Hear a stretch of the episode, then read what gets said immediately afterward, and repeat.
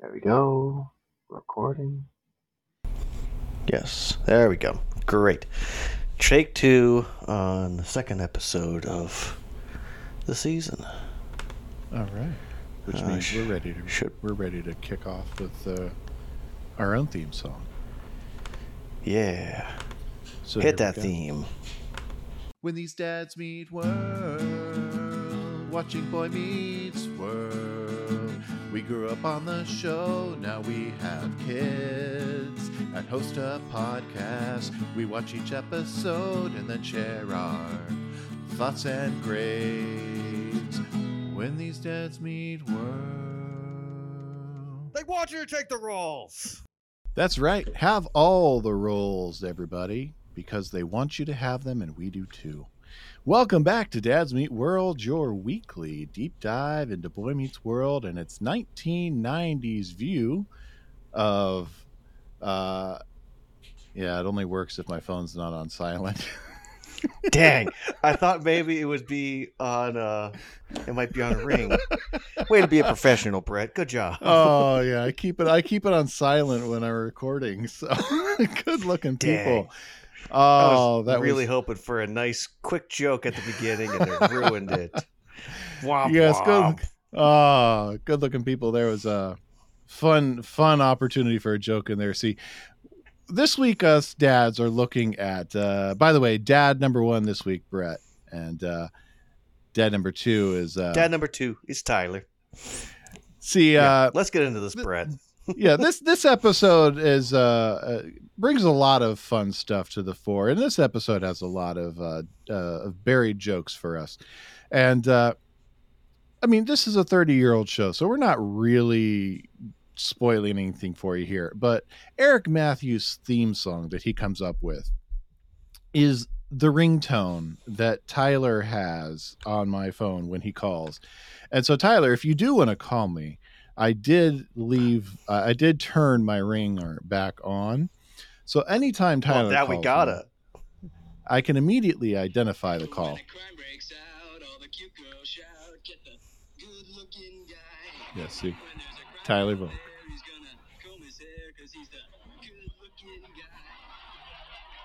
Book him good looking.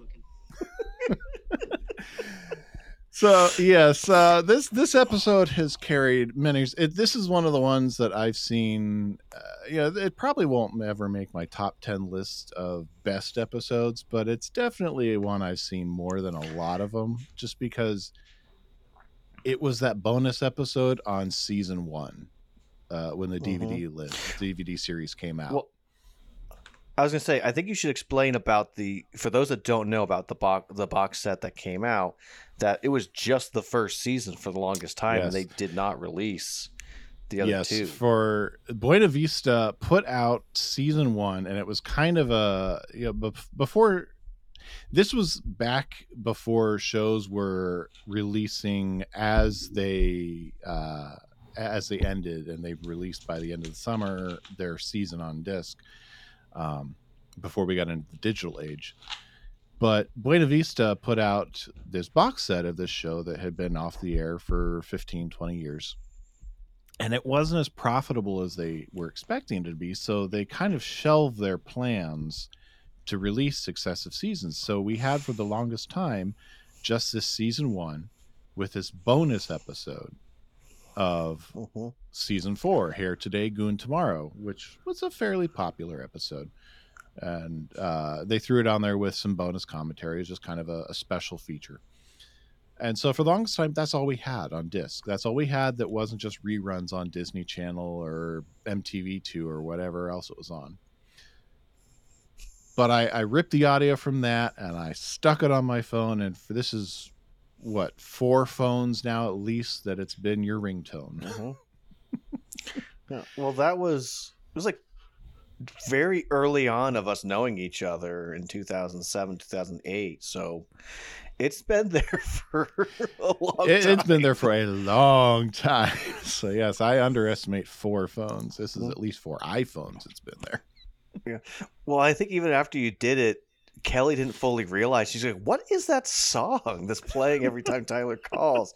Like, it's from Boy Meets World. She goes, "No, that's not." Yeah, Yeah, I had to point it out in the episode. So Mhm. yeah. So I this is okay. To me, this is an episode that's similar to uh, in Friends with the embryos, where the B plot is way more important than the A plot, and you could easily call this one uh good looking guy and it would be just as good. Like if you said eric is the main character of this episode i would believe you because i honestly i i hate to say this but this is one of the episodes where i like kind of fast forward through cory's stuff because i just don't care as much about what cory's going through. I just don't mhm. I don't relate to it. I it doesn't matter. I get it's a huge moment for Topanga, but I more care about Eric's struggles on the couch as a Mhm. townie. yeah, yeah, I do too, and and and we'll dive So- into that. Uh, but first, Exactly. just just briefly, how are you doing, Tyler? What's new? Oh boy, what is new? Well, okay, let's just take this moment, Brett, because I got two rants I want to get to, and you can put this anywhere in the episode, but All right, I got to get these two things off my chest. If I don't get them off my chest, I'm going to go crazy. All right. So the first one is, I guess this is the quicker, simplest one. And um, that is my wife, my, the wife and I decided to show our oldest son the Pirates of the Caribbean series. We showed him the trilogy. Mhm. It took us time. We took them almost episodically in a way. Like we, we would, you know, show them little bits as we could. We finally finished the third one today. And I'm saying to Sarah the whole time, gosh, Davy Jones's CGI is good. Like, if I Mhm. didn't know it was CGI, I I would be like, gosh, this is amazing. Like, how did they do this? Because it's it is spectacular. I started the fifth one because I haven't seen the fifth one. I was like, I was just gonna put the fifth one on, you know, see. And oh my gosh, I cannot believe that two movies that are separated by almost a decade are completely backwards in the sense that the CGI from the third movie, like we watched the, the all three of them, and the the CGI on all three of them are just stellar.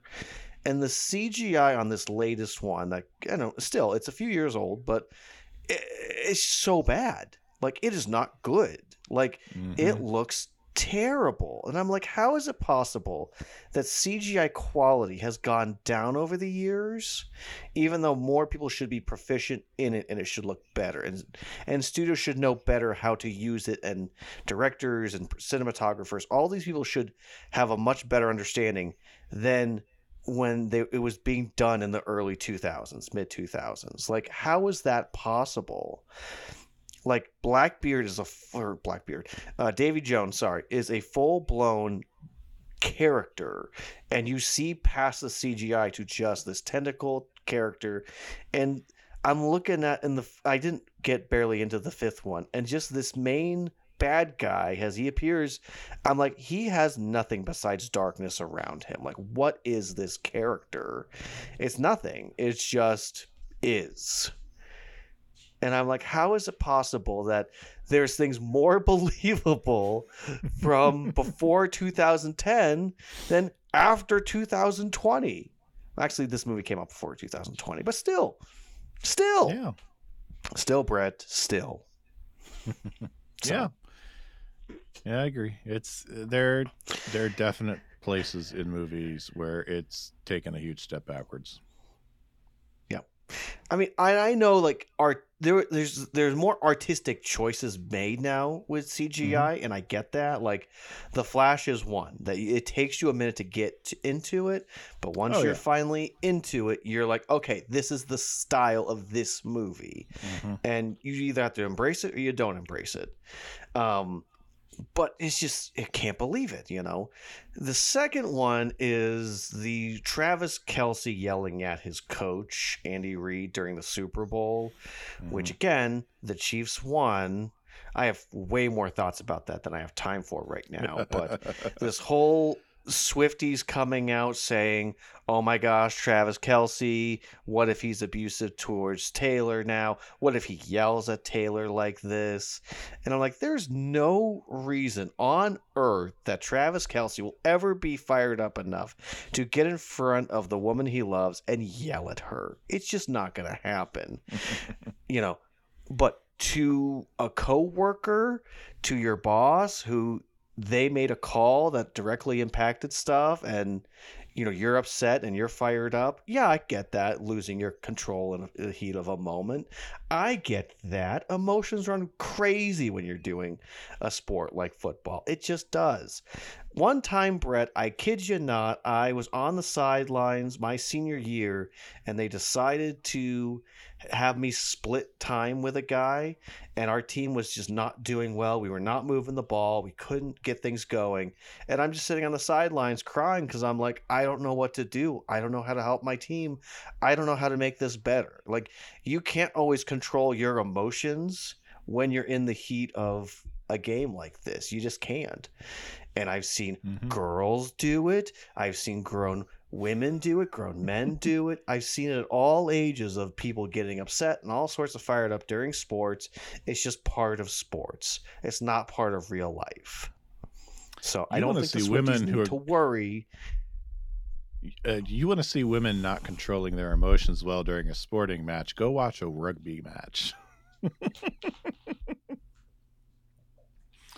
yeah I, i've seen the same I, i've seen the same attacks hurled the same thoughts floating around kelce's Mm-hmm. a, a walking red flag and yeah I, i'm not a Yep. fan of him getting up in reid's face and and shouting right in his face right there i mean that's that's not a good look but No.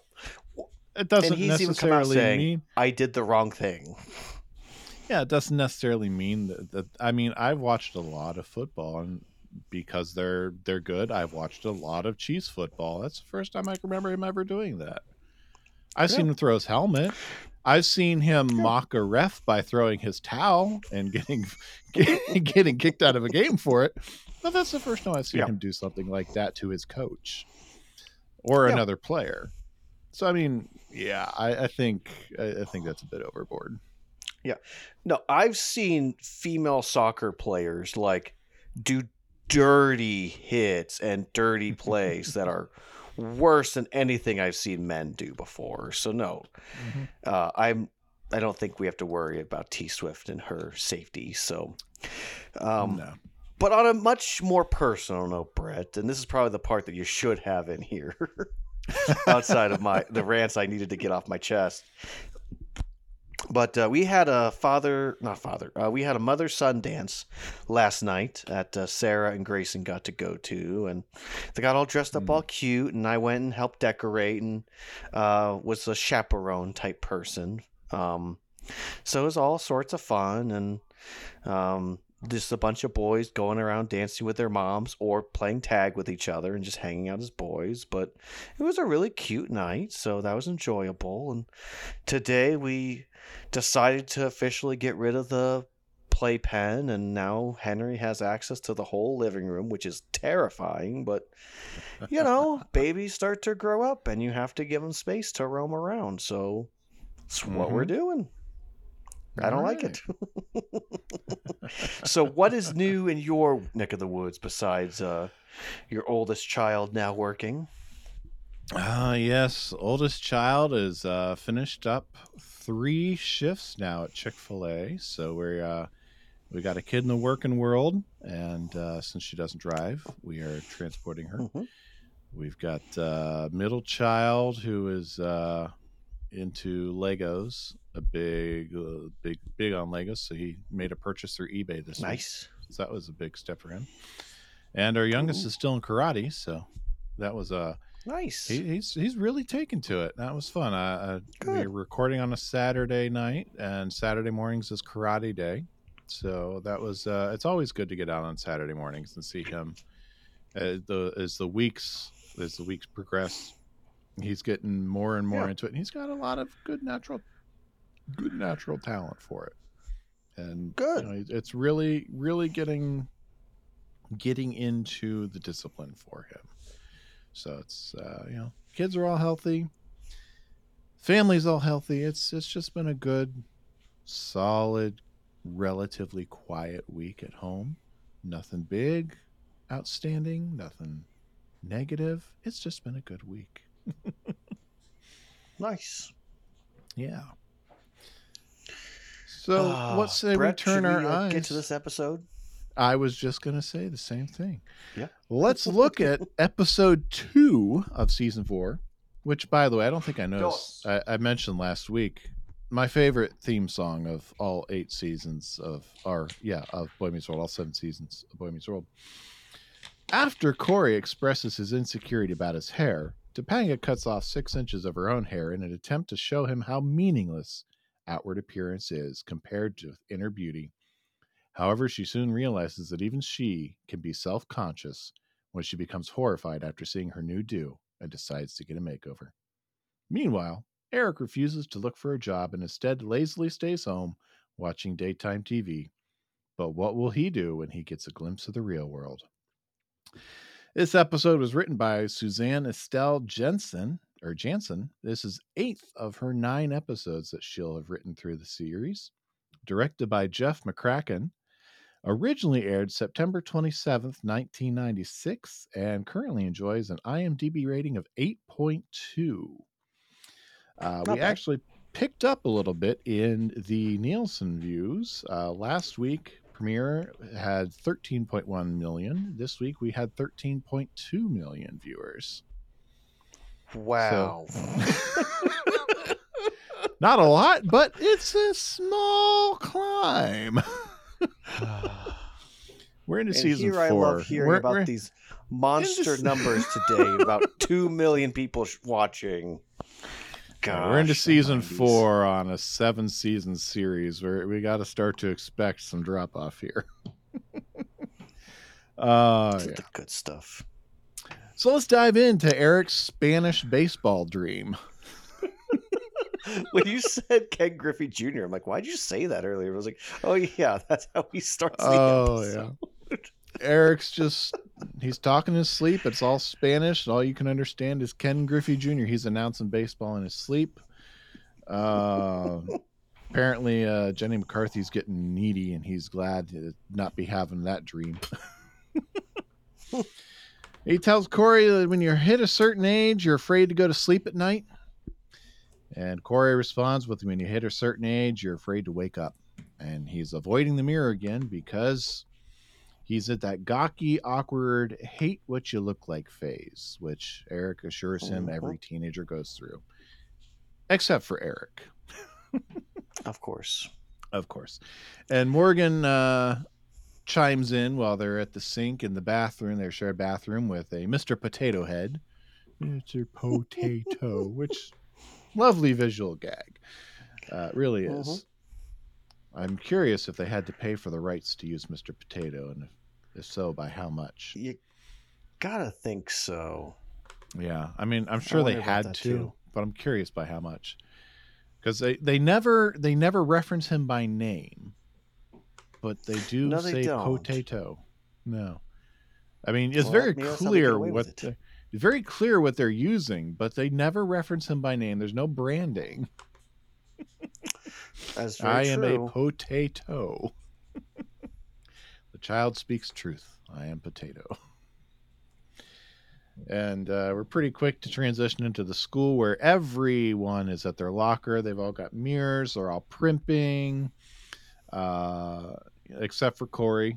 He's got a picture of Mr. Potato Head, kind of arms all posed with a corncob pipe in his mouth. So while everyone else is primping and getting ready for the day, Cory is just trying to look like Mr. Potato Head. And of course, everyone has a mirror uh, in their locker. Like everyone does. Everyone. yeah, definitely a TV look at the world, but uh, Yeah. at least in that row of Oh. lockers. okay i okay i'm now reflecting back there were a handful of people that would have a mirror but not like a big giant mirror like they just go to the bathroom and and check their hair there like it was never that intense And I think we can plug. around. I think we can plug this information in here now because you and I were talking a little off mic. This being 30 years ago, uh, Mhm.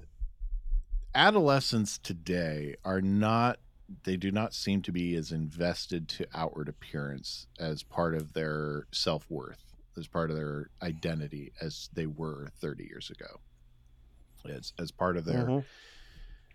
uh, where their core is. They they the the thrust where they put their weight seems to be more into things like uh, where they can put labels, where they can put um, their groupings, uh, where they plug Mhm. in. You know, I mean, my 14 year old will roll out of bed and go to school in in a knit cap and pajamas. He doesn't care, and Yep. most of his friend group doesn't. I mean, it's it's just it's just not the same as it was 30 years ago. And so this generational step there there is a disconnect between this main storyline for the most part. And so a lot of what we'll talk Yep. about is not necessarily ring true for today's teenagers. Yeah. Well, I'd love to get more of a perspective on that too from either a teenager or people who are around teenagers or other Mhm. people who are from that time as what they've noticed about this new generation. And I mean, I know from my perspective, we it, it- the millennial generation it was less concerned about looks and appearance than g- the generation before them, Gen Z. But also, on the same token, we are more concerned with our appearance than this new generation that's behind us. So it's Mhm. really interesting just in that dichotomy, you know, of like I know for my generation, our more focus was, well, we want to be comfortable. So like we'll do what we're supposed to, but like the more comfortable version of that. and this generation is just like I want to sleep and go to work and or school all looking the same way no matter what. My goal is to So- only have to change my clothes when they start to get stiff or smell. Yes. yes, but we'd love to hear more perspective out there of uh, people uh, who have noticed things about these different generations. But uh, yeah, Yeah. Uh, everyone around Cory is obsessed with their hair and making sure it's perfect and prim. And uh, it Yeah. doesn't help that one of his best friends has good looking hair. Oh yes, even when Cory messes up Shawn's hair, it's even better. And when Cory tries to Mhm. mess his own hair up, Shawn's worried he's going to cut himself on it. Um, but Cory is just he feels like he's surrounded by people with perfect hair and Topanga saddles up to him and you know there's no reason to question about this relationship. Um Cory's uh, credit to Cory, he admits to Topanga he's just feeling insecure about himself. We get to meet Dylan, who's trying to pick Topanga up. Dylan, who is played by Will Estes. This is the third of three times we'll see Will Estes here on Boy Meets World. So the last time we'll see him. Uh, we last saw him as playing Alex in both the turnaround dance or the turnaround and in Career Day in season two. 58 credits on his resume Baywatch, Harry and the Hendersons, Step by Step. step by step, day by day, day by day. Full Oh House. my gosh! Real quick, hold on, hold on. Before you keep going, I want you to know we introduced step by step to Grayson, and he was so mad in the pilot because the parents were lying that he went. I don't want to watch this show. They lied to their kids. I went. I know, honey, but they kind of all work out and they all, you know, come together. No, they lied to their kids. Moral Center. All right. Oh my gosh, so much moral, so much justice. But Very anyway, black and white.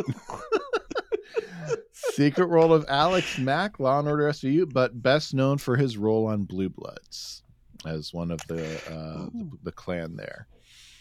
Uh, Ah. Topanga turns, shoots him down. Uh, yeah, he's the uh, the the son that uh, sticks with being the patrolman, not not going into detective work. Ah, yes. Uh, so Dylan leaves his business card. Yes. Which I always find funny. It's amusing. Uh, Yes. Topanga tries You to know, convince Cory that. have bicycle cards. Oh, yes.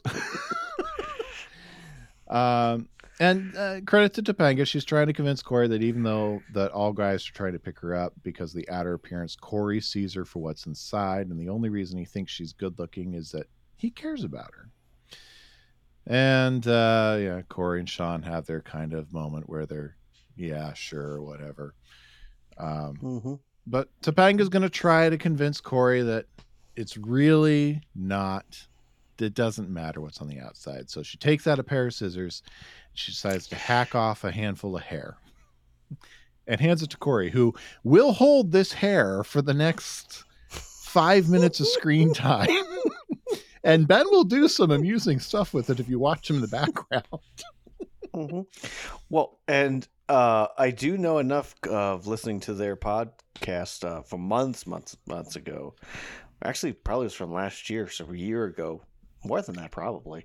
I can't remember. They launched around the same time as we did, but they talked about this early on, uh, and she said that was my hair. I cut my hair, and we Mhm. talked multiple times about this length, not this length. No, go this length, not this length, and apparently Michael Jacobs being like, "Show me, show me where you're gonna cut. Show me the exact spot you're going to cut," because they were worried she's gonna go too short. And oh my gosh, so yeah, just Ben Savage. but yeah, she she hacks off some more. Cory is just dumbfounded, and she walks past, sees the mirror, and she's gonna scream now. And she Uh. screams, and we're out of the teaser and into Act One. That's quite a long Yes. teaser. It is. It is. It's it's almost an entire act in and of, it really is. It's it's the first of three acts. I mean, it's it's too long to be a teaser. It's it's not a cold open. It really is the first. It's just a three act. But so we come back. Topanga is trying to convince herself she's still herself. No one's going to notice until Mr. Feeney comes in and what the heck happened to you? Oh.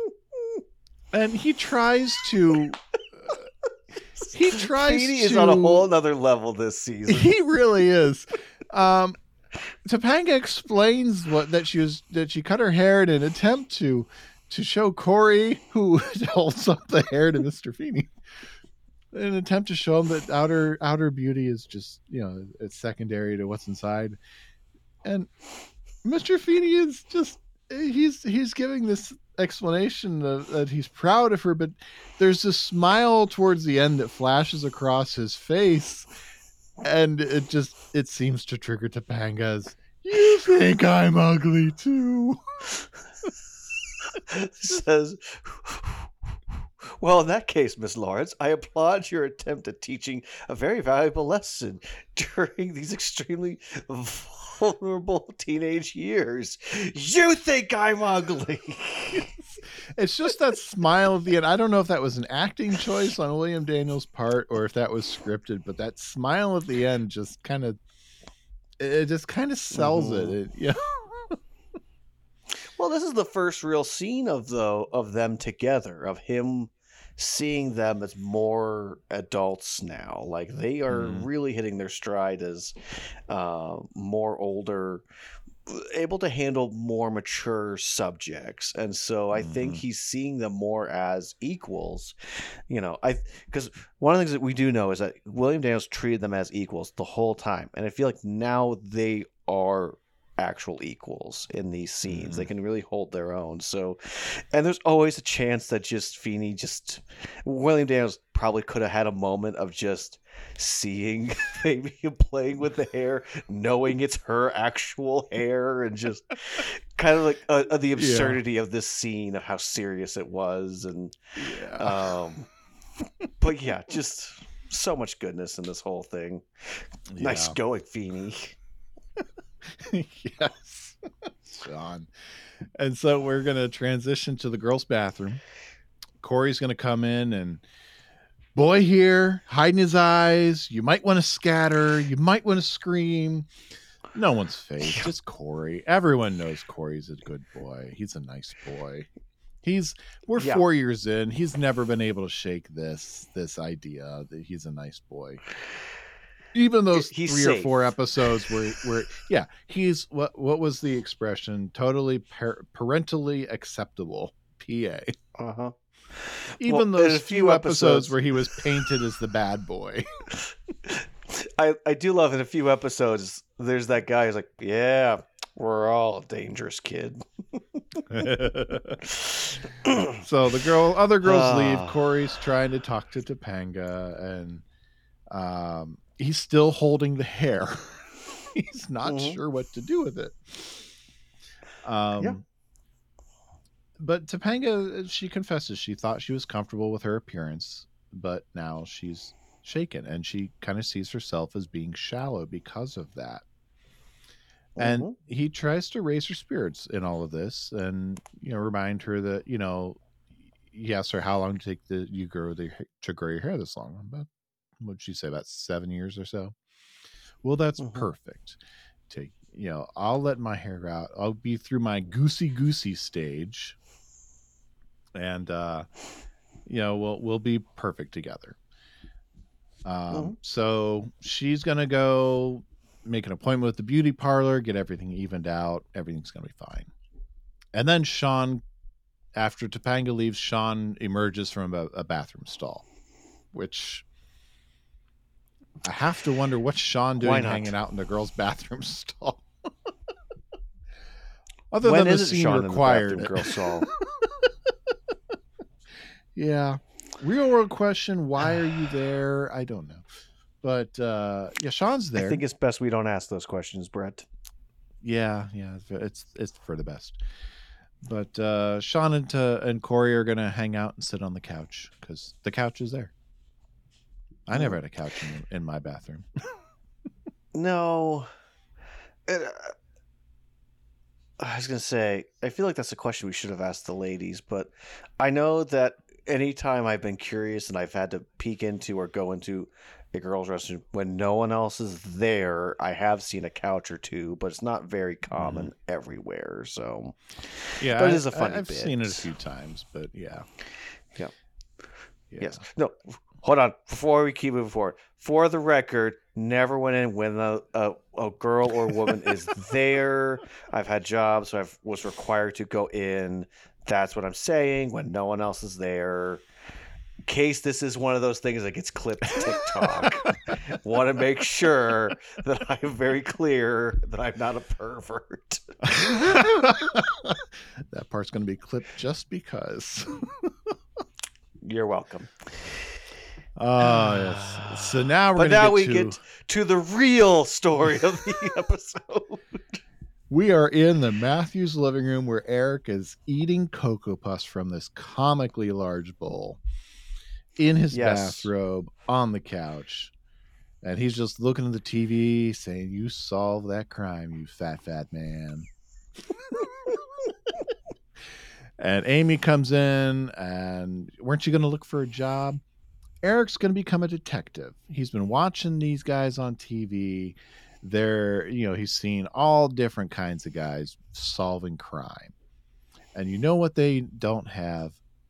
They don't have a good looking guy. So he's going to be eric matthews good looking detective. And we get this clip that introduces the theme song. Check it out, I already thought of a theme song. When a crime breaks out, all the cute girls shout, get the good looking guy. When there's a crime out there, he's gonna comb his hair, cause he's the good looking guy. Book him good looking. Honey, I'm scared for you. You have got to get out of this house. What to do what? I mean, Mom, let's say I do find one of these so called jobs. I mean, with nothing better than a high school diploma, the best I can ask for is minimum wage. And what they take out for taxes? I honestly think I could do better solving crimes. When a crime breaks out. Stop, sweetheart. oh Okay, how long do you think he's been sitting on that couch watching detective shows? That's the real question. oh at least four hours from just those descriptions alone so Mm. probably more than that we're talking six hours i'll bet Well, I mean, like I was thinking, like maybe like he's getting to the end of like the first week of like being back and his parents like well we'll give him a few days to you know go find a job and everything so i think we're I, sorry i guess I, I phrased the question wrong but i'm thinking we're at like a week of like him being back you know first week of school uh week being back of from the trip and he's Mm. not moved off the couch Yeah, I'd say that's probably a fair. We're either at the end of the first week or the beginning of the second week. I'd say. Yeah, that's also fair too Yeah. But either way, Eric is not moving from that couch. He is doing nothing. He has become a townie, as because Amy goes on to tell you, you you used to date, you love dating. You know, all the girls went off to college. What about a girl from here in town? A townie? All sitting on uh, their on their couches in their bathrobes, eating their bonbons. This is Cocoa Puffs, and I'm different. a detective. yeah, just this un, this th- okay, this derogatory term of a townie, like someone who stays in town doesn't go off to college. Ew, what's wrong with them? Like I I don't understand that. And maybe Mhm. it's just in the 90s like I I know for a fact and Feeney is one of those beings that say go to college, go to college, go to college. And you know, as you progress into the 2000s, especially after the recession, there's less talk of you have to go to college. It's encouraged, but if you do something else, that's okay. Um, I mean, but nowadays, especially this new generation that we were talking about before, um, they aren't choosing to go to college as much, and there's a lot Mhm. more of them are choosing to either go to a trade school or uh, go into the workforce right away or go to the military. So it's not as as cut and dry as much as it was in the 90s of you had to go to college. Hmm So Yeah, Yeah, but- comes out of that. but Eric is off his rocker and this one of the things I love so much about this. And Amy has had it like Oh, over yes. his shenanigans. yeah, she's done. Go These. Cocoa Puffs. You know how much and I'm a detective- detective. uh, so we're gonna transition to the beauty parlor, where Shawn's raising a Shawn's raising a point to Cory, where Topanga was a natural beauty before. Now she's gonna have assistants, and they're not gonna be able to look at her without burning their retinas. We get a, a Yeah, visual it's- get. It's it's- uh, we're being very shallow here. Yeah, and it's feeding into Eric or Shawn being right about people and his philosophies in the world, and it's just, gosh, I hate Shawn's. I know it all. Let me be the one to tell you what's gonna be like, and Yeah, ah. Ugh. his, and his his bit about what good-looking people do. You know, she's going to dump you. She's going to go hang out with exclusively with good-looking people. You know, it's what we do. You know, it, it's low-hanging fruit, funny, but at the same time, if you stop and you think about it, it's like it's it's actually kind of mean. yeah. Well, it, it- Shawn is not realizing it, but he is completely just putting Cory down in this whole situation. Yeah, because later on, he's going to talk to Topanga about, you know, I'm, I'm going to jump ahead here for a moment, but he's going to tell Topanga, look, my friend, you know, a pretty good looking guy, in my opinion. But here, he's lumping Cory in with someone who is, you know, down Gross. here, you know, at, at the potato level when he's talking directly to him. Don't you mean a potato level? potato. So I mean, he's he's kind of talking out of both sides of his mouth here. Huh. What a teenager. Yeah. but Cory's got his belief that the universe is going to work out. It's the haircut cycle of shame. You know, the universe knows they're supposed to be walking together hand in awkward hand. And then Topanga comes out and Cory says, This universe blows. Universe blows. Which is a great line. I love it. Uh huh. But I do love Shawn's reaction of, she's my best friend's girl. She's my best friend's girl. Oh, the heck with it. Marry me. Oh. Trailer park. I actually- no education, but my hair does this. I actually clipped that because I enjoy that. Oh, good. Do it anyway. Wasn't somebody going to say something? She's my best friend's girl. She's my best friend's girl. Oh, the heck with that. Marry me. I live in a trailer park and I have no education, but my hair does this. Shawn, shut up, man. I'm going for it. Thanks. Thanks. I'm back. Good. All right, Topanga. I want. I want the name of the guy who did this to you. You don't like it? No, no, it's not that I don't like it. It's just that I'm in love with this girl who was never interested in what she looked like before. And now I see makeup on your face and polish on your nails and toes and stop looking at her toes. They sparkle. I want the name of the guy who did this to you. My stylist name is Mr. Cellini. And Cory, it's just a haircut. It's just some makeup. It's not going to change me. Gotta go. Well, where are you going?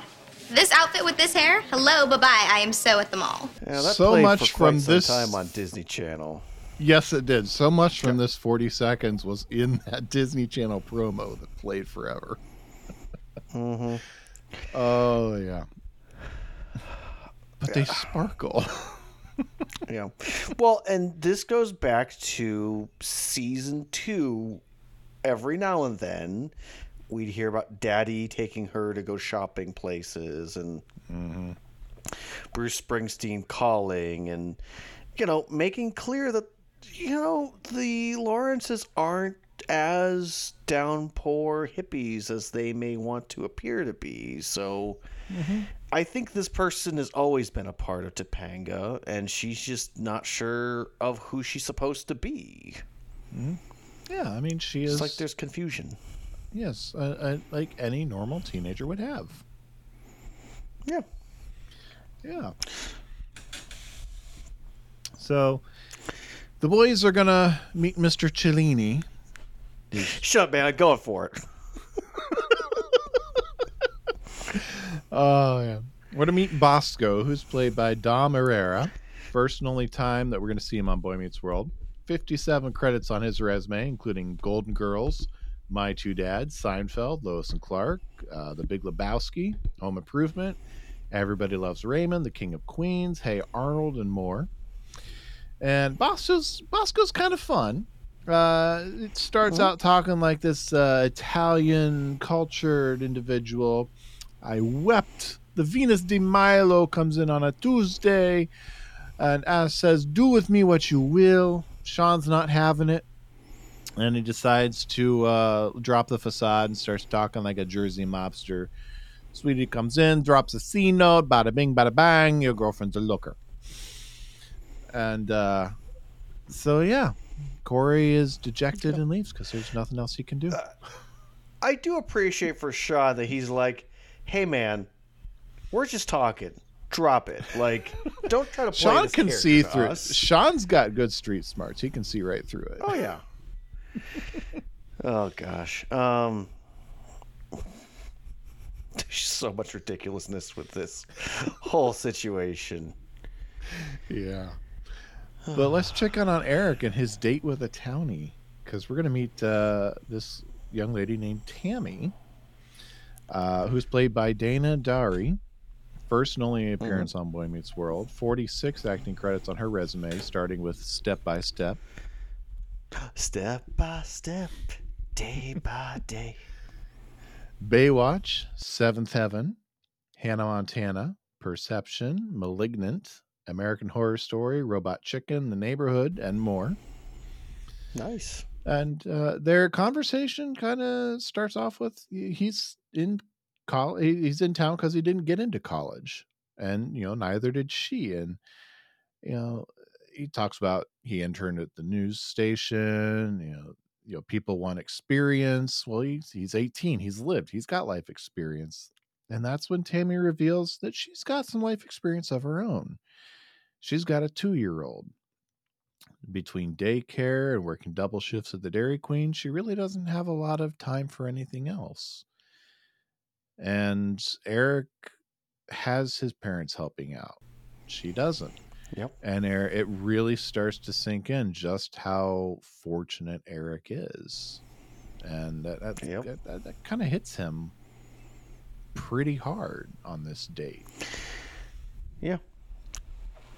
Well, okay, here's a point that's going to be hard for you and I to talk about because we're two guys, but I noticed something about this date and about um, I think the way that they style her like to, they style Topanga this episode to be like she is now the bombshell of the show. Like officially, you know, she is now this beauty. And this girl, the way that they have her is almost kind of frumpy in a way. Like Mm-hmm. it's just this weird dichotomy in this episode and you know in my opinion she's a beautiful woman and i'm sure that if they actually spent more time of making sure she looked really nice she would have looked better. But like it's just this weird thing they did this episode where they didn't give her anything to make her stand out on this date. Almost like she is a quote unquote lower status of date that he is going on um, which is kind of just crappy in my opinion.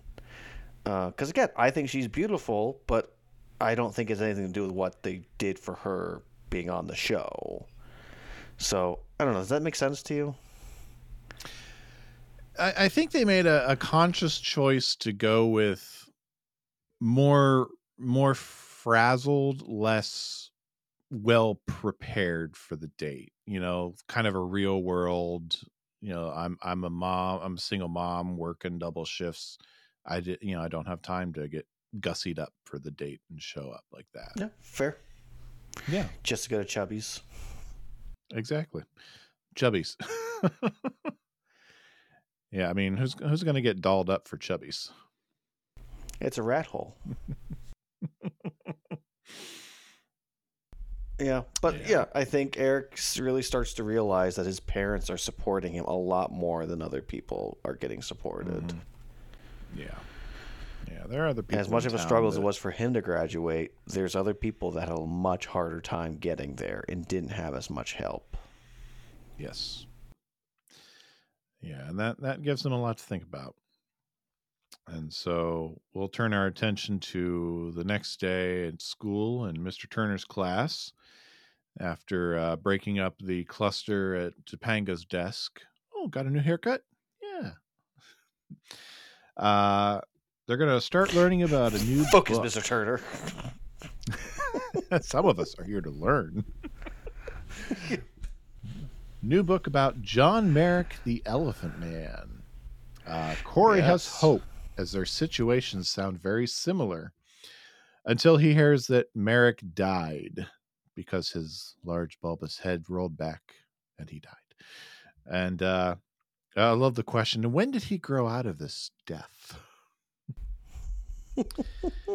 And uh, Feeney comes in and reminds the class of upcoming picture day, and Cory Hess's fantasy of the yearbook pictures. And did you ever did you ever pause to see what the uh, the the quotes are underneath their pictures? No. Well, Topanga's is Queen of the Hotties. Mm. Shawn's is Wait, Wait, There's Enough for Everybody. And Cory's Cory's is I'm a human being. Because Cory, of course, has a bag over his head in the yearbook photo he's imagining. hmm I did notice that one, yes. Yes, yes. That's the one they stop on, so we all do definitely see that one. But Shawn's wait, wait, there's enough for everybody. oh. But all this is enough for Cory to go find Bosco after school. He's going to drop $75 for Bosco to work his magic. That's way 70 too much. Cory Cory them. has $75 in walking around money. Listen, Cory, especially this season, has money out the wazoo, which doesn't make any sense. Mm-hmm. Those chores must be paying drop- off real good. Especially just this soon off of a cross country trip. Yeah, I'm I'm calling a little bit of shenanigans on Cory's financial status. Yeah, I don't know. But uh, either way, he's going to drop seventy five dollars on a haircut and style. A little cappuccino All right, for I the have a whiny theory. boy. All right. I have a theory now. what if grandma she can't ever see them now so she just constantly sends them like a hundred bucks like every month she's sending them out like hundreds of dollars because she's like we haven't can't seen her since season one. yeah. yeah. here's two hundred dollars you know have fun oh i heard you went on on the road here's four hundred dollars Yeah, grandma I'll buy it. person footing the bill why not I'll buy it. Sugar mama, I'll buy it. So uh, we'll transition back home. Eric's on the couch again, and this time Alan walks in. yes much different interaction Yes, Eric is moping because he's been hit with the realization that everything he's doing, everything he's eating, everything he's, you know, he's sitting, he's watching the TV, it's all theirs. And uh, i'm a Alan's- townie I'm a townie. Yes, Alan's gonna give him some tough love to get off his butt. Hold on. and go you find a job. You can't get past this. He says you bought the cereal, you bought my clothes, you bought the cereal, you bought the milk, which was Milk, white when it which was started, white. now it's chocolate, now because it's Cocoa Puffs. I was sitting here for nine hours, and then Oh. Get off your butt and find a job. he does say, "Thank you, Daddy." yes, he does. Nine hours. wow. Yeah. Yeah, But, tough love. you know, he needs it. Yeah. I, I gotta say, when I was on break from college and had nothing to do all day, I could see myself just sitting and just watching TV, eating Cocoa Puffs all day long. Like, if you don't have plans, it makes sense. What else are you gonna do? You know? Yeah, if given the opportunity, I, I, I, would have. I didn't have much opportunity on breaks, but on on those days where I had the opportunity to, yeah, sure, hmm it's easy to. Yeah. Exactly. So let's go switch back over. to the salon. Yes. Actually, we're gonna go to the bathroom first. That's right. Girls' bathroom. We're in the bathroom, girls' bathroom. Topanga's gone into primp. Shawn comes out of the bathroom stall and talks to Topanga about how he misses the Topanga that used to be confident herself. And we'll pick up with one last clip here. I grew up with these two people, and uh, I guess they're my two best friends in the world. Anybody I know? As I understand it, one of them, who in my opinion is a good-looking guy, is going through a shaky time right now. Where is Cory? That's not as important as where you are, Topanga. And all the time that I've known you, I can't remember you ever looking in the mirror. You had this confidence in yourself, and I really liked that about you. Come on, Shawn. Everybody in high school has a mirror in their locker and checks each other out and only cares about how they look. But up until a couple days ago, you never did. Your world got completely rocked when you hacked your hair off and saw that for two seconds you can actually look a little less than perfect.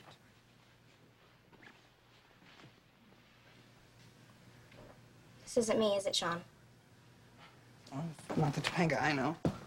But obviously, we're all at that age where we're going through changes. I mean, Shawn makes some good points. Yeah. Now, I'd argue that she could have whatever hairstyle she wants. She can throw on whatever makeup she wants. The mm-hmm. problem is is her staring at the mirror. Her fixating on trying to make herself look perfect.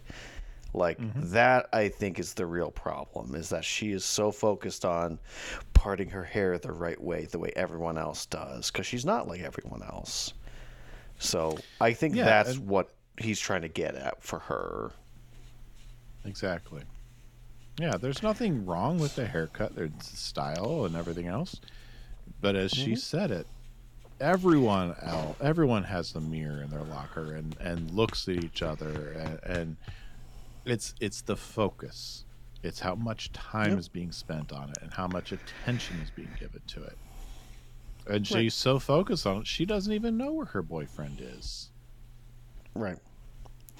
Well, and you know, they make the point earlier on in the episode that Shawn looks better when Cory tries to mess his hair up. like it looks good even when you're not trying to. Like there's there's a point of and I think this is the thing we were talking about before this generation of the less you're worried about what it looks like, the more you're just you, the more you can just be. And there's a lot of Mm-hmm. wisdom to that. Yeah. So Topanga wets her So to- hair because that's the best way does. to fix it all. She soaks her hair, she whaps Shawn in the face with it, and runs out to the beauty parlor. Which, by the way, this is happening. Cory's at the beauty parlor during school hours. He must have an You know off, off off campus lunch where you know you can go out to the uh, frozen yogurt and some occult. You go out to the beauty parlor. Topanga in to stop Bosco's work. Is this the end of school and Topanga doesn't realize that the school day is over, Brett? Is that what's going on? Oh, that's possible. She is a little fixated on her appearance. It's possible. I don't know. Uh, she tries to stop Bosco's work, but he's already finished. He turns Bos It's his uh, around because it is his masterpiece. Everything else before it was Drek.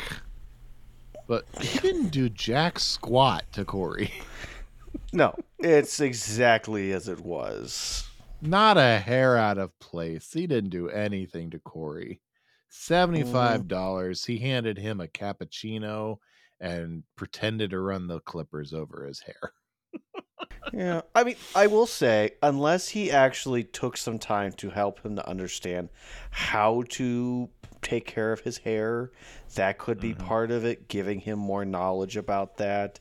I could accept that, like, hey, if you use this product, this will help you, you know, mm-hmm. feel more confident, you know, yada yada. So, because as, as time progresses, Cory does fit more into his hair, and especially when he's older, spoiler alert, his hair is longer. It doesn't look as crazy, so that helps. So, I don't know. Yeah, it's possible he did.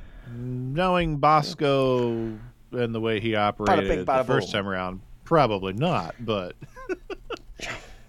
but uh, Topanga is the wet rodent. What did you do to my work? But uh, Topanga is like she's falling in love again. She sees Cory as beautiful. He sees her as beautiful, even though she's a wet rodent. And they're both as beautiful as they always were and the music plays and everything swells and we're all done with that part of the story all right so we have a very special guest in studio with us Yes, we do. Special guest, you want to introduce yourself? Oh, uh, hi, I'm back again. well would Who, you like to who is introduce back yourself? again? yes it's been a while since we've had you in studio who are you Has hi, I'm Abby. How nice to see you. Well, not see you, but yes they I mean, see your you, but we face is can't actually them. here this time. yes yeah. well welcome back it's been a while so we didn't have you at all in season three Mm-mm. no No, But we're we did. We in had her for. No, Oh, that's sorry, we right. had season two, not season three. You're right. Yes, not at all in season three, but starting off season four uh, in in a good way. And uh, Yeah. Tyler uh, kind of caught you on the fly, just as we uh, yes yawned for the camera, as just as you're coming off your your third shift of brand new job. So thunderous Yes. applause. Okay. First job. Yay! Um, but since tonight's uh this week's episode is about haircuts and everything, Tyler wanted to pose uh, a few questions to you specifically as a teenager, as someone with uh experience with haircuts. So Tyler, why don't you take it away? Yes, so this all started because I asked my beautiful bride, Hey, have you ever had a life changing experience with a haircut? And she said, Yeah, I was really upset and cried about them. Um, and so, like, well, okay, but if you had like a good experience, like, yeah, I feel experience. Like, is it one where like you're you feel like you finally have become yourself? And she went, No. So I went, Okay. She goes, I have had good haircuts. I said, Okay, fair, fair. So I was like, Ooh, I know. I'll call your wife because I figured you weren't home yet. So I was like, oh, I'll talk to her for a second. So I asked her the same question. Have you ever had a life changing haircut? She went, Yeah. I went, one where you like your whole identity was like revealed to yourself? She went, No. so I was like, ha, oh for two so far. And then all of a sudden you guys walked through the door and I went, Ooh, ask Brett to ask Abby. She's like, Abby, Tyler has a question for you. So the question was, and now I'll pose it to you in the present tense, uh, Abby. Have you ever had a haircut that kind of just, you know, changed your life and just kind of helped you embrace of who you are? Yes, I have. How so? Okay, so for some reason, my um, pretty much my entire life, I was really stubborn about my really long hair and would not cut it, even though I did not take care of it. Uh, I hated it, but was stubborn for some reason. I don't know why. So I eventually cut it down to my shoulders, which was already good. And then I completely cut it, like short, short. And it was great. Everything was freeing. It was amazing. I was like, man, I've been missing out all these years. so yeah, I've been more confident lately, all that fun stuff. Good. So do you feel like um, sometimes you just have to embrace whatever the haircut is that kind of helps you feel the most like you that's already there? Or do you think it's a matter of a burden has kind of been taken off of you because you finally have a length you can take care of consistently and thus able to relax more? Hmm. Probably a little Sorry. more of the probably a little more of the first, but the Mhm. second definitely plays a part as well. Okay. Um, I don't know how far down this rabbit hole we want to go, but I guess I'll ask the question because it's something I've been thinking about for a while. And if we want to cut this, we'll cut it because, you know, your dad is the one that's in charge of the editing, so he decides what goes in the episode. so, do you feel like uh, maybe not what was pressed upon you by your parents, but on a societal basis of what girls' hair should look like as you get older, that they should be long and they should be all sorts of pretty and you should do all sorts of decorating with your hair and if you're not doing that then you're not you know there's something wrong with you do you think that may have part of it of a little confusion for you as you got older Yeah, that's probably why, probably the real reason. But eventually I said screw it and just did it. brett are you going to let your child say screw it on our podcast Well, it still falls under the TV PG rating, so sure. that's very true it is under the pg um, yeah. Okay, so you've watched this episode, correct? This isn't just because I brought you on here. You have seen this episode before, right? well, yeah, a million times because I like the B plot more. Okay, so do I. We'll t- we'll get into that in just a second. But when when you see Cory, who has not changed his haircut at all, he looks exactly the same. Like for you as a teenager, are you do you kind of feel like sometimes you just need a validation of yes, you look good in your hair, regardless of what anyone else says? Like there's just like a certain person you need to hear it from. Mm, I don't think so. I never really think about it. I'm just curious. Like, because the whole time Cory's going, I'm a potato. and his siblings, the key word is the siblings, are giving him a hard time. And he carries it through the episode until finally he feels beautiful for some reason because he's in a salon. so, I don't know from a teenager perspective if you had more to add to that. Do you have any friends who might relate more to Cory that you know of that need a little more encouragement in their their outward appearance? Is that something that you see in the high school? Not really. No. Not when I mean, maybe your generation is more confident yeah. than us. Yeah, when mo- when half the kids wear pajamas to school, you don't really see it that often. Sadly, it's true. Yeah.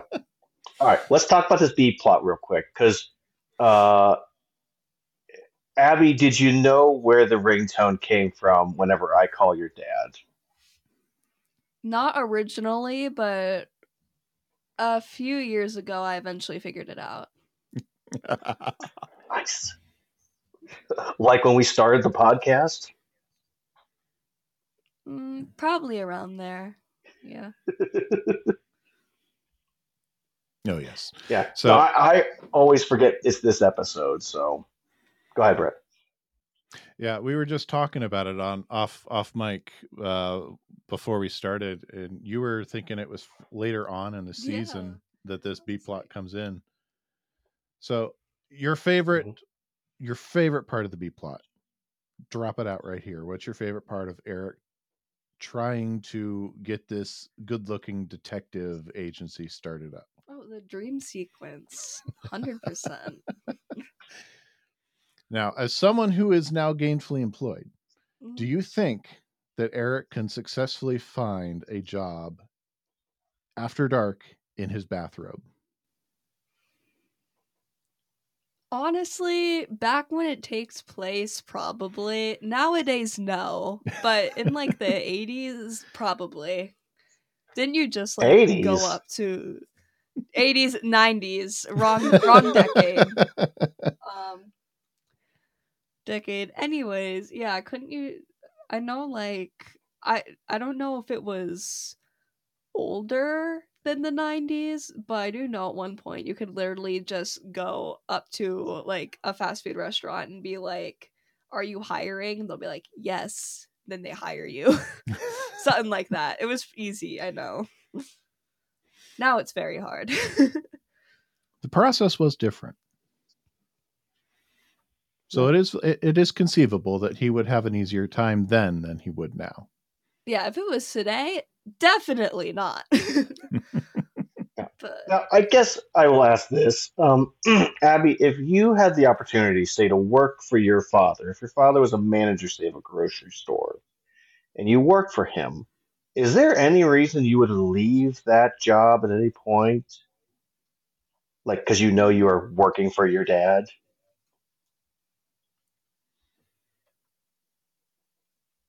I mean, like eventually when I like move away and stuff and actually start my life, but in high school, I'd again, I have no reason to leave. Right. Well, we've we talked very openly, Brad and I, about it. Kind of just drops the fact that Eric worked for Alan at the store, and now that he is graduated high school, doesn't have a job, he doesn't just go work for his dad at the store. Mm-hmm. We're kind of like, why is this the case? The market giant's not hiring. Yeah, apparently.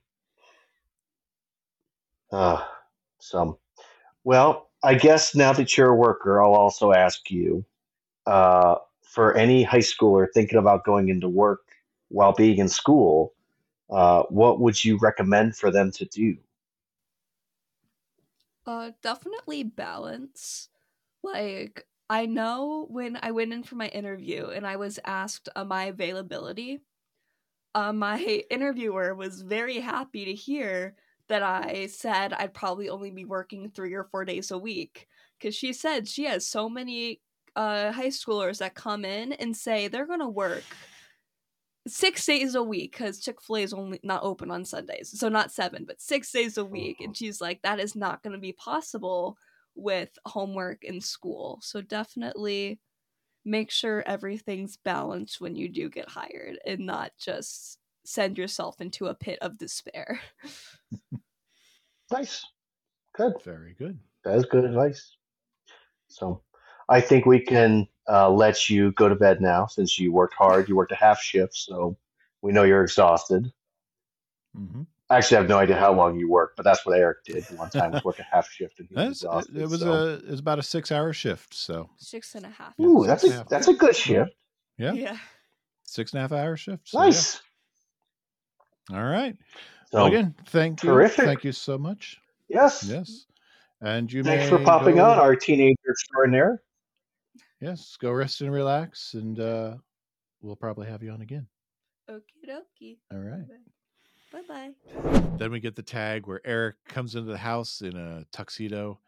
He's found a job, and he wants to show it. He has to show them on the TV though, and it's this just absolutely out there TV ep- uh, series theme sequence where it's Eric Matthews, good-looking guy, where he's just on a blue Bad screen with a bunch of- CGI. on a blue screen with a bunch of different uh, situations where he's running around with his gun with a silencer until he gets woken up from his dream state on the couch and uh, is told he needs to go find a job again. Yeah. What kind of job could I possibly get in my bathrobe at night? And that's how the episode ends. I say you didn't uh, clip any of that uh, the song, did you? I did not clip that version of the song, no. That's all right. I've the always preferred- out, all the cute girls shout, "Get the good-looking guy." I've always preferred his off the cuff version. I, I don't I don't Yeah. like the produced version as much. That's fair. Eric, But that's our mommy? episode. Yeah. Mommy? That is our episode. Gosh, I we need to make a rule of the the storylines from now on of what grade we give the storylines because there's a huge difference from A to B of the the grade I want to give. So There is, Uh, yes. we'll get to that after deep dives. yeah. All right, so let's get into some deep dives. People, people, people, people, people, people, people. Am I the only one who read the summer reading list? All right, let's start off with Cocoa Puffs, Brett. We mentioned Cocoa Puffs quite a bit, so let's talk about them. Uh, Cocoa Puffs introduced in 1956. Uh, the cereal consisted of small orbs of corn and rice flavored with cocoa. Cocoa Puffs had the same shape as Kix and Trix cereal. Uh, Cocoa Puffs are sold in Canada, Latin America, and Europe under the Nesquik brand via the Cereal Partners uh, Worldwide Agreement between Nestle's and General Mills. Um, yeah, let's go Mr. Potato Head because he was introduced at one point. Uh, didn't say Mr. Potato Head, but it was a Mr. Potato Head doll. So, um, was invented and manufactured uh, by George Lerner in 1949. First appearance, uh, first distributed by Hasbro in 1952. It was the first toy advertised on television uh, and has remained in production since. Uh, the Mr. Potato for those don't know, uh, Potato Head comes with a bunch of stuff you can mix and match. We're going to skip the original things that I looked up, Brett, because I didn't notice this before, but uh, a name popped up while we were going through this this season, this episode, and uh, and that would be Quinn Martin. Um, Quinn Martin is a producer. Um, uh, born May 22nd in 1922, passed away uh, September 5th, a- 1987. Uh, was an American television producer. Uh, has one of had at least one television series running in prime time every year over 21 years straight from 1959 to 1980. Um, so he has produced uh, shows such as uh, The New Breed, The Fugitive, 12 O'Clock High, The FBI, The Invaders, uh, Dan August, Cannon, uh, The Streets of San Francisco, The Manhunter, uh, Most Wanted, The Runaways, a man called Sloane. So, um, I'm assuming since they they they named that uh, person that he was on a show where they had a lot of his his uh a lot oh, sorry he went to a channel where a lot of his shows are being kind of run back to back um and so it's probably the the shows that were inspiring Eric's uh, desire to go into the crime solving business. So uh, I'm not sure which of those shows he is uh, referring to when he says you solved that crime, you fat fat man, but I'm sure it's one of them. Uh, let's see. Uh, another name that popped up was Ken Griffey Jr. For those that don't know, Ken Griffey Jr. is a famous baseball player in the 90s. Uh, primarily played for the Cincinnati, or Cincinnati, uh, the Seattle Mariners, uh, where he became famous, but he also played for the Cincinnati Reds later on. Um, also had a short stint with the uh, White Sox. Don't remember that. Um, he's a member of the Baseball Hall of Fame, first ballot. Uh, sorry, uh, it didn't say when he was inducted to the Hall of Fame, but he was a first, the first overall pick in the 1986 draft. Uh, 13 All Star appearances. Uh, he is a big part of the uh, home run derby. Uh, he's also apparently won 10 gold gloves. Interesting. Um, I do know that when the uh, in 1997, when the home run derby race was going on uh, between Mark McGwire and Sammy Sosa, initially the competition was supposed to be between Ken Griffey and uh, Mark McGwire, but Ken Griffey Jr. ran out of steam earlier on in the season. Still hit a, quite a amount of home runs. Actually, let me see if I can pull that up real quick. 1997 uh, home runs. Home runs. Yeah, so still hit 56 home runs that season, which is no small feat. Um, it's only five away from tying the record that was uh, established beforehand. So, a really good season for him, but he uh, was not able to get as high up as uh, Sammy Sosa and Mark McGwire did. There's a really good uh, documentary about that. I highly recommend it. Um, so yeah, uh, very good baseball career, uh, and he's one of the few players who uh, got to play with their parent. Uh, his father, Ken Griffey Sr., also played for the uh, Mariners, so the two of them got to play together. So that was a really cool thing. Uh, now, another person that was mentioned was Jenny McCarthy.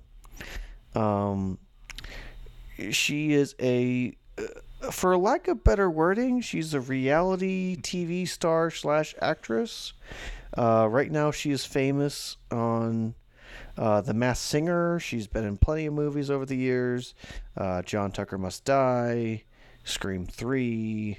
Um, She's done talk shows like The View and The Jenny McCarthy Show.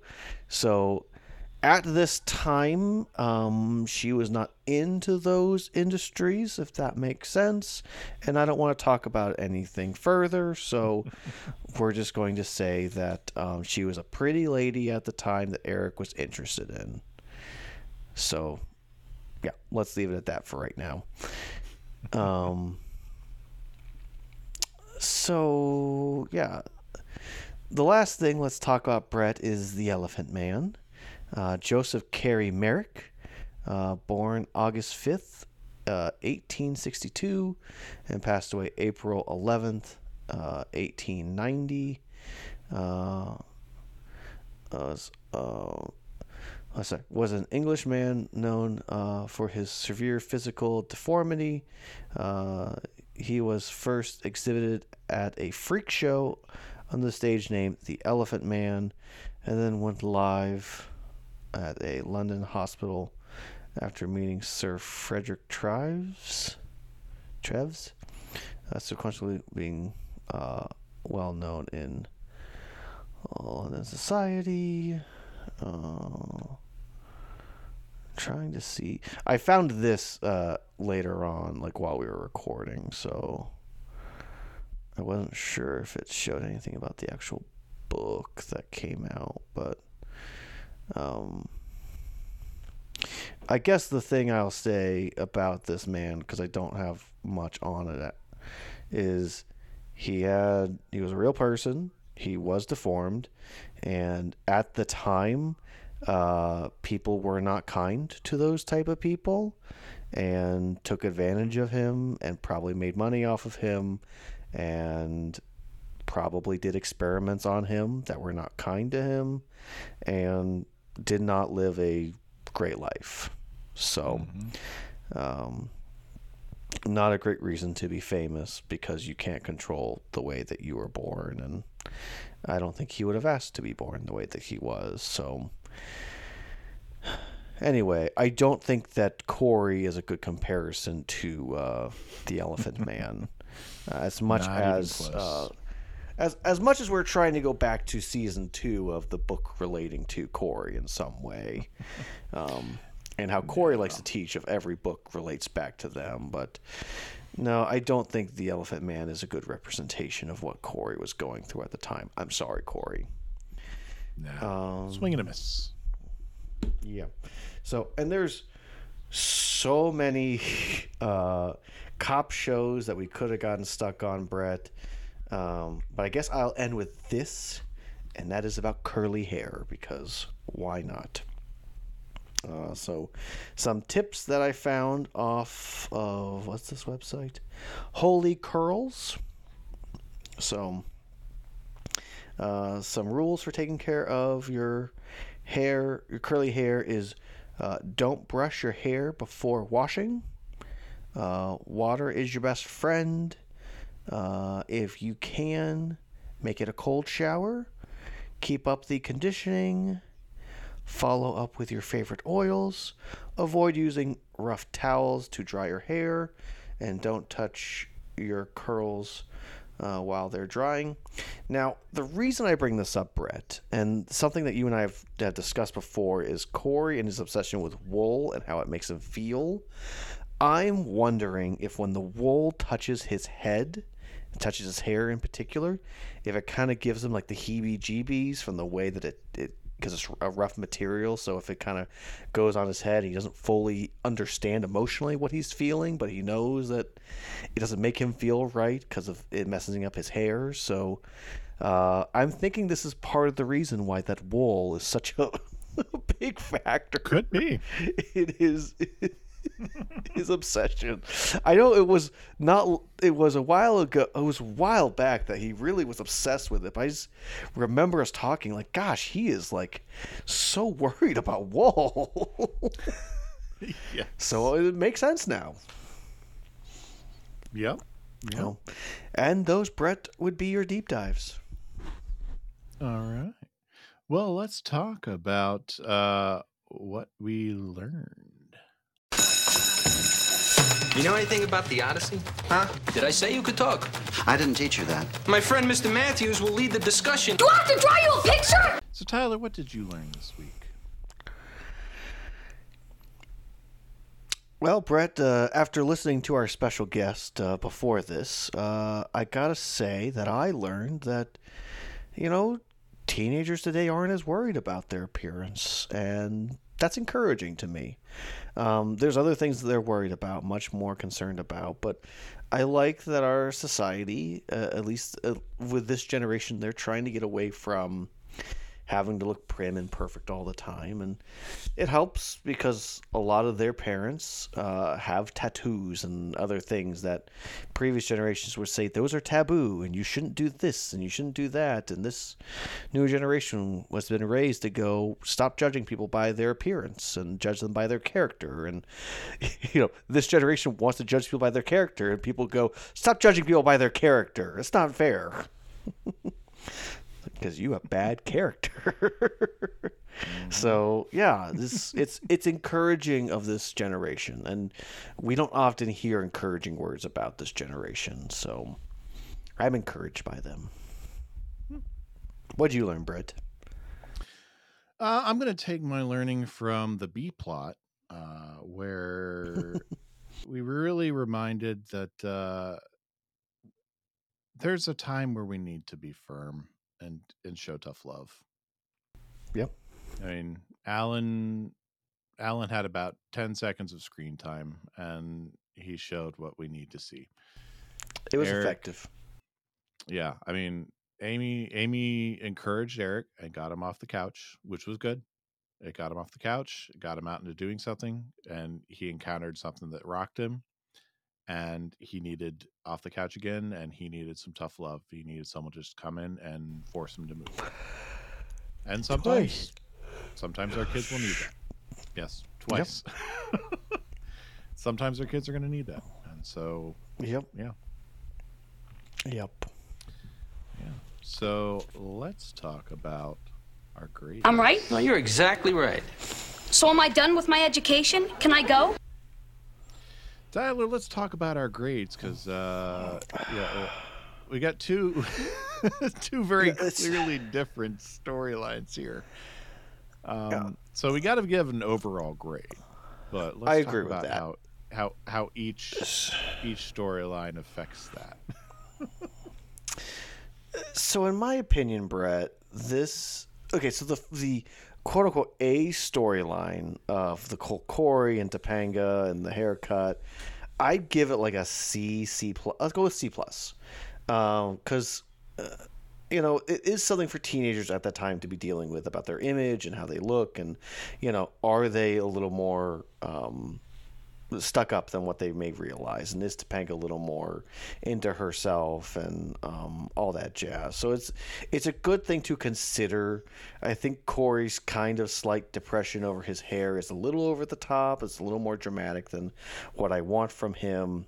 Um, and Shawn is either super helpful or super at the worst, and there's no in between with him this episode. So I'd say it's a bare bone, basic, average, right down the middle.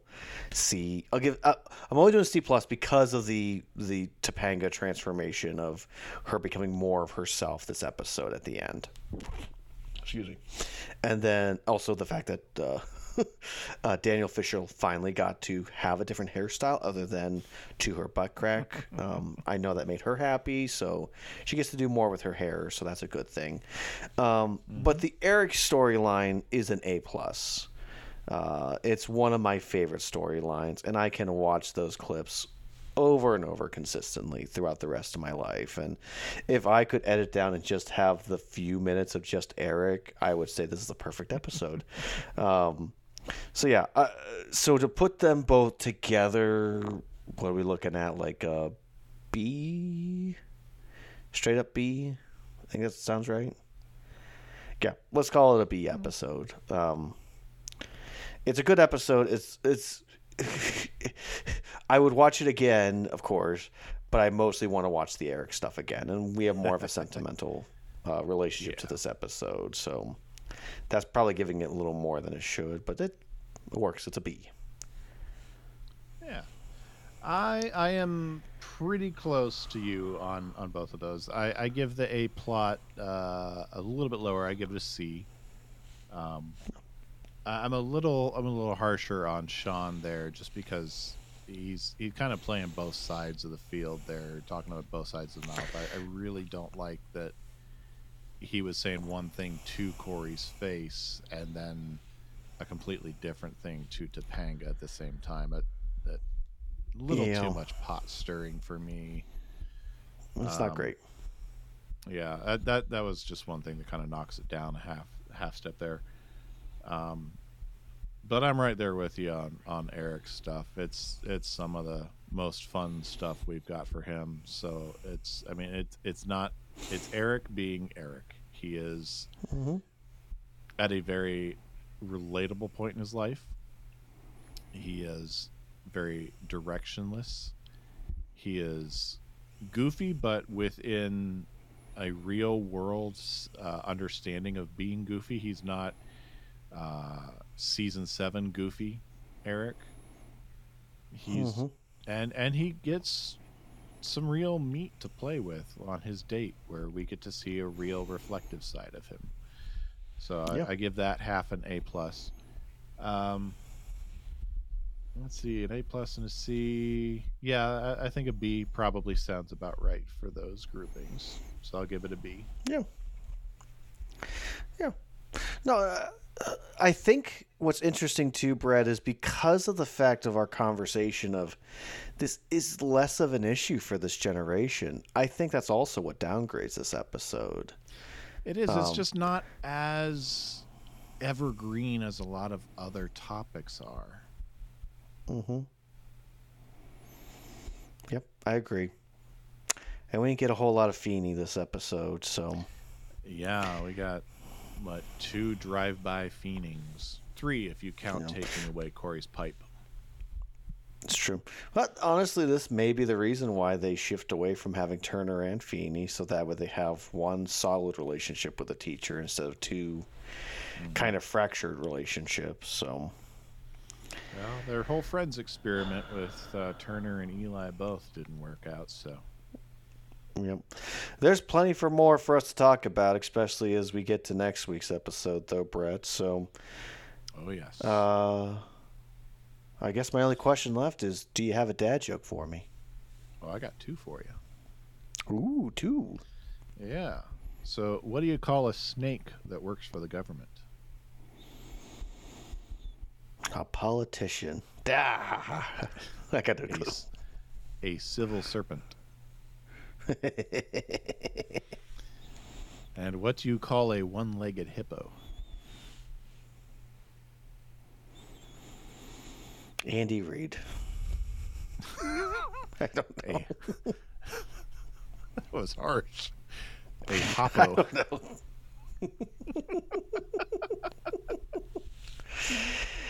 Oh, golly gee. Oh. Well, that's it for us, good-looking people. I thought we were going to go out on a little higher note than making fun of Andy Reid. I'm tired, man. I'm I'm done. you can, uh, you can, if you're a Chiefs fan, you can hurl all of your insults at Tyler through email at dadsmeetworld at, Yeah. Gene- at Geneva at gmail.com. Geneva. yeah, bring Or it on. Patrick reach sucks.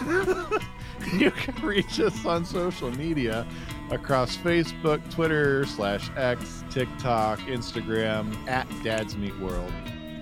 And if you like any of our Dads World artwork, we uh, are refreshing for season four. You can check it out at dadsmeetworld uh, slash threadless.com. yeah. Well, Tyler, that's all I got for this week. Looking forward to next week. That's- Me too, and I'm looking forward to the Chiefs getting a horrible draft pick and falling into the abyss of the NFL. hey, how about three Super Bowls with no holding calls? That's not suspicious. A wink. That is a little bit suspicious. Yeah.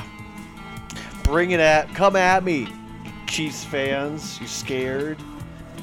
in the in the parlance of today's youth, well, yesterday's youth, come at me, bro.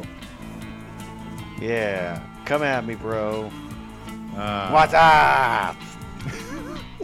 Well, until next time, good looking, and now you all know where your name comes from, good looking people. I'll see Yeah. you. Good looking people. you good looking. You know, how can I learn so much every week and still be so stupid? Dads Meet World is a production of Headfirst Studios. Headfirst Studios, tell your story.